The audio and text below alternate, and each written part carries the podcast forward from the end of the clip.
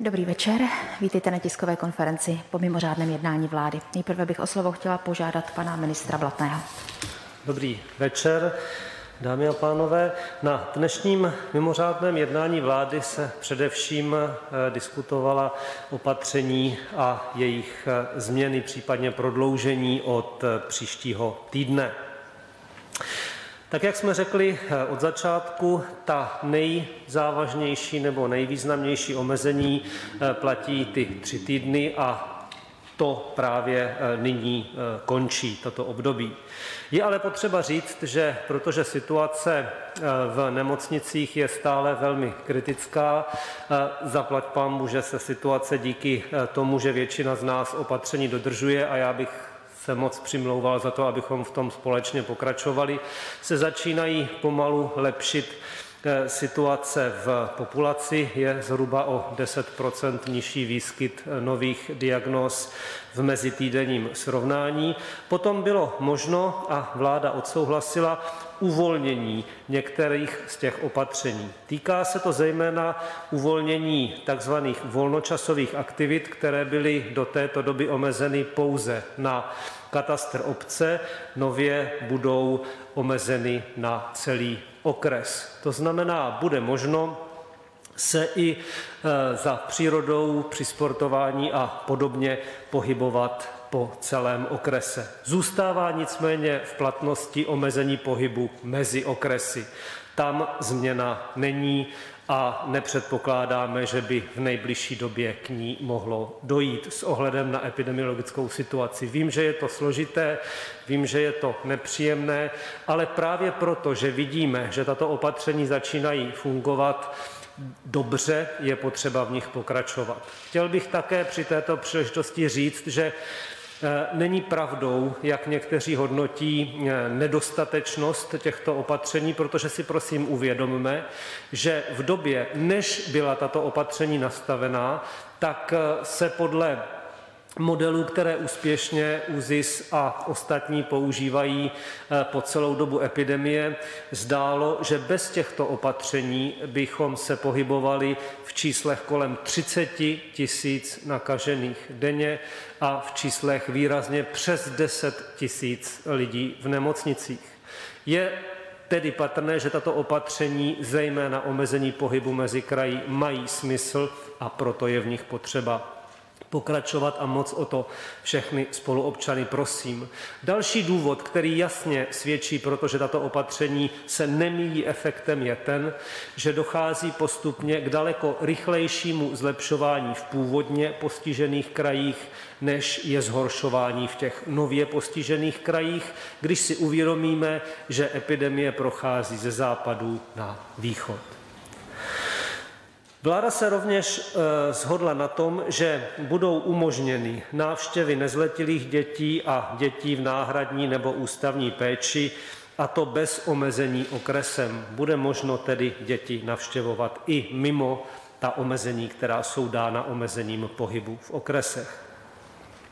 Další změnou je, že očkovaní lidé, to znamená ti, kteří mají ukončeno očkování a jsou dva týdny po druhé dávce v případě použití dvoudávkových vakcín, mohou v rámci stanovených výjimek na návštěvy do zdravotnických zařízení nebo do pobytových sociálních služeb bez testu.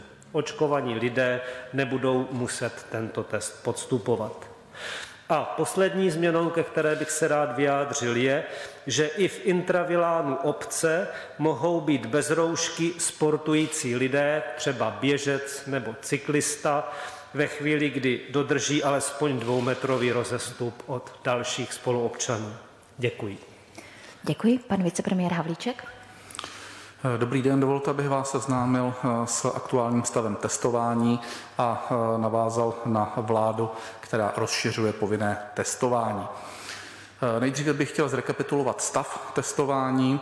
Pustili jsme se do poměrně velké logistické akce, která dnes nemá srovnání v Evropě, protože Díky povinnému plošnému testování ve firmách a ve státních úřadech jsme docílili toho, že se denně testuje 300 až 400 tisíc pracovníků.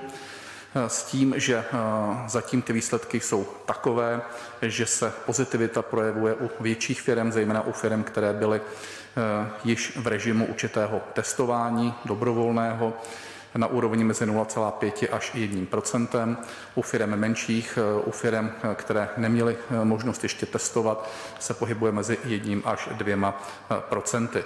Jsou to očekávané výsledky, které jasně potvrzují to, že jsme nastavili správný směr, protože díky tomu dokážeme denně indikovat řádově kolem 3 až 4 tisíc pozitivních pracovníků. Pokud se podíváme do čísel infikovaných denně, která se pohybují eh, přibližně na úrovni 10 700, beru poslední čísla ze včerejška, eh, tak eh, je možné zjednodušeně od toho odečíst přibližně 3 000 těch, kteří by tam nebyli, kdybychom netestovali tímto plošným způsobem.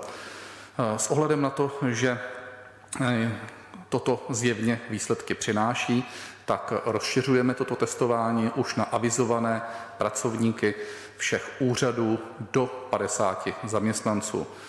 To znamená, jsou to skutečně úřady od jednoho zaměstnance až do 50 zaměstnanců a to s platností eh, od úterý 23. března, kdy se zahájí to testování. Nicméně tak jako ve všech předcházejících případech je tam týden na to, aby se protestovalo na těchto menších pracovištích. Takže, abych to řekl úplně přesně, všechny úřady státní sféry, veřejné sféry, které zaměstnávají méně jak 50 osob, musí protestovat všechny zaměstnance do 30.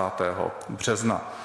Eh, jenom zrekapituluji, že se jedná eh, o eh, zaměstnavatele, kde pracují zaměstnanci uvedené v paragrafu 303 zákonníku práce, případně jiná organizační složka státu, územně samozprávný celek, právnická osoba, k níž stát nebo územně samozprávný celek plní funkci zakladatele nebo zřizovatele, veřejná vysoká škola, služební úřad, bezpečnostní sbory, armáda České republiky a podobně. Je to stejné jako eh, v těch předcházejících případech, kdy to bylo nad 50 zaměstnanců.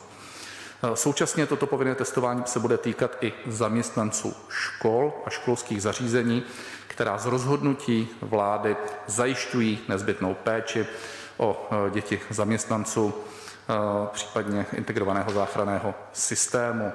Eh, zaměstnance eh, integrovaného záchranného systému a dalších vybraných profesí. Rovněž pro ně to platí ve stejných termínech, to znamená do 30. března. Neplatí to, eh, a to stále zůstává stejné pro všechny pracovníky, kteří jsou na home office. Všechny tyto testy se musí provádět na pracovišti, pokud není nezbytně nutný důvod takový, aby to tam nebylo, například charakteru toho, kdy dotyčný se nemá možnost dostavit eh, na své pracoviště v průběhu posledních sedmi dnů, například jezdí na služební cesty nebo podobně. Čili je to eh, výjimka, která se týká relativně malého množství pracovníků. Co nastane tímto aktem? Dostaneme se do situace, kdy budeme testovat přibližně 500 tisíc pracovníků denně. Znovu říkám, s ohledem na počet obyvatel České republiky a v porovnání s ostatními evropskými zeměmi je to v podstatě dneska nejvyšší míra testování a v tomto budeme i nadále pokračovat. Je třeba férově říct, že probíhá diskuze ohledně zvýšení frekvence kapacity, respektive zvýšení frekvence testování a to eh, posílení z toho současného stavu, kdy se testuje povinně jedenkrát za týden. Eh, vzhledem k tomu, že toto ještě není definitivně dojednáno se svazy, asociacemi, komorami a my s nimi sice jednáme intenzivně, nicméně uvědomujeme si, že to je velmi náročný logistický proces, eh, zvýšit frekvenci testování s ohledem na to, že firmy si musí dobře naplánovat to, jak v jednotlivých dnech budou jednotlivé pracovníky organizovat. A samozřejmě třeba tam ještě dojednat náležitosti ekonomického charakteru, protože si uvědomujeme to, že firmy to stojí určité zdroje. Byť je pravda, a to je dobrá zpráva, že ta cena samotestů se začíná snižovat tak, jak jsme predikovali. A to prostě z toho důvodu, že jich je dneska na trhu dostatek. Eh, v tuto chvíli je vcela zjevný převis nabídky nad poptávkou. Eh, v průběhu dneška jsme monitorovali situaci u distributorů a u dovozců a ten stav skladu se pohybuje někde na úrovni mezi 9 až 10 miliony disponibilních kusů testů. Takže testů je dostatek, nicméně chápeme to, že pokud by se něco mělo dále zvyšovat ta frekvence, tak musíme zvážit i Eh, posílení eh, kompenzací pro eh, jednotlivé firmy, ale v každém případě to s ním musíme dojednat na té úrovni logistické. Takže já v pondělí na vládě předložím návrh řešení. Děkuji.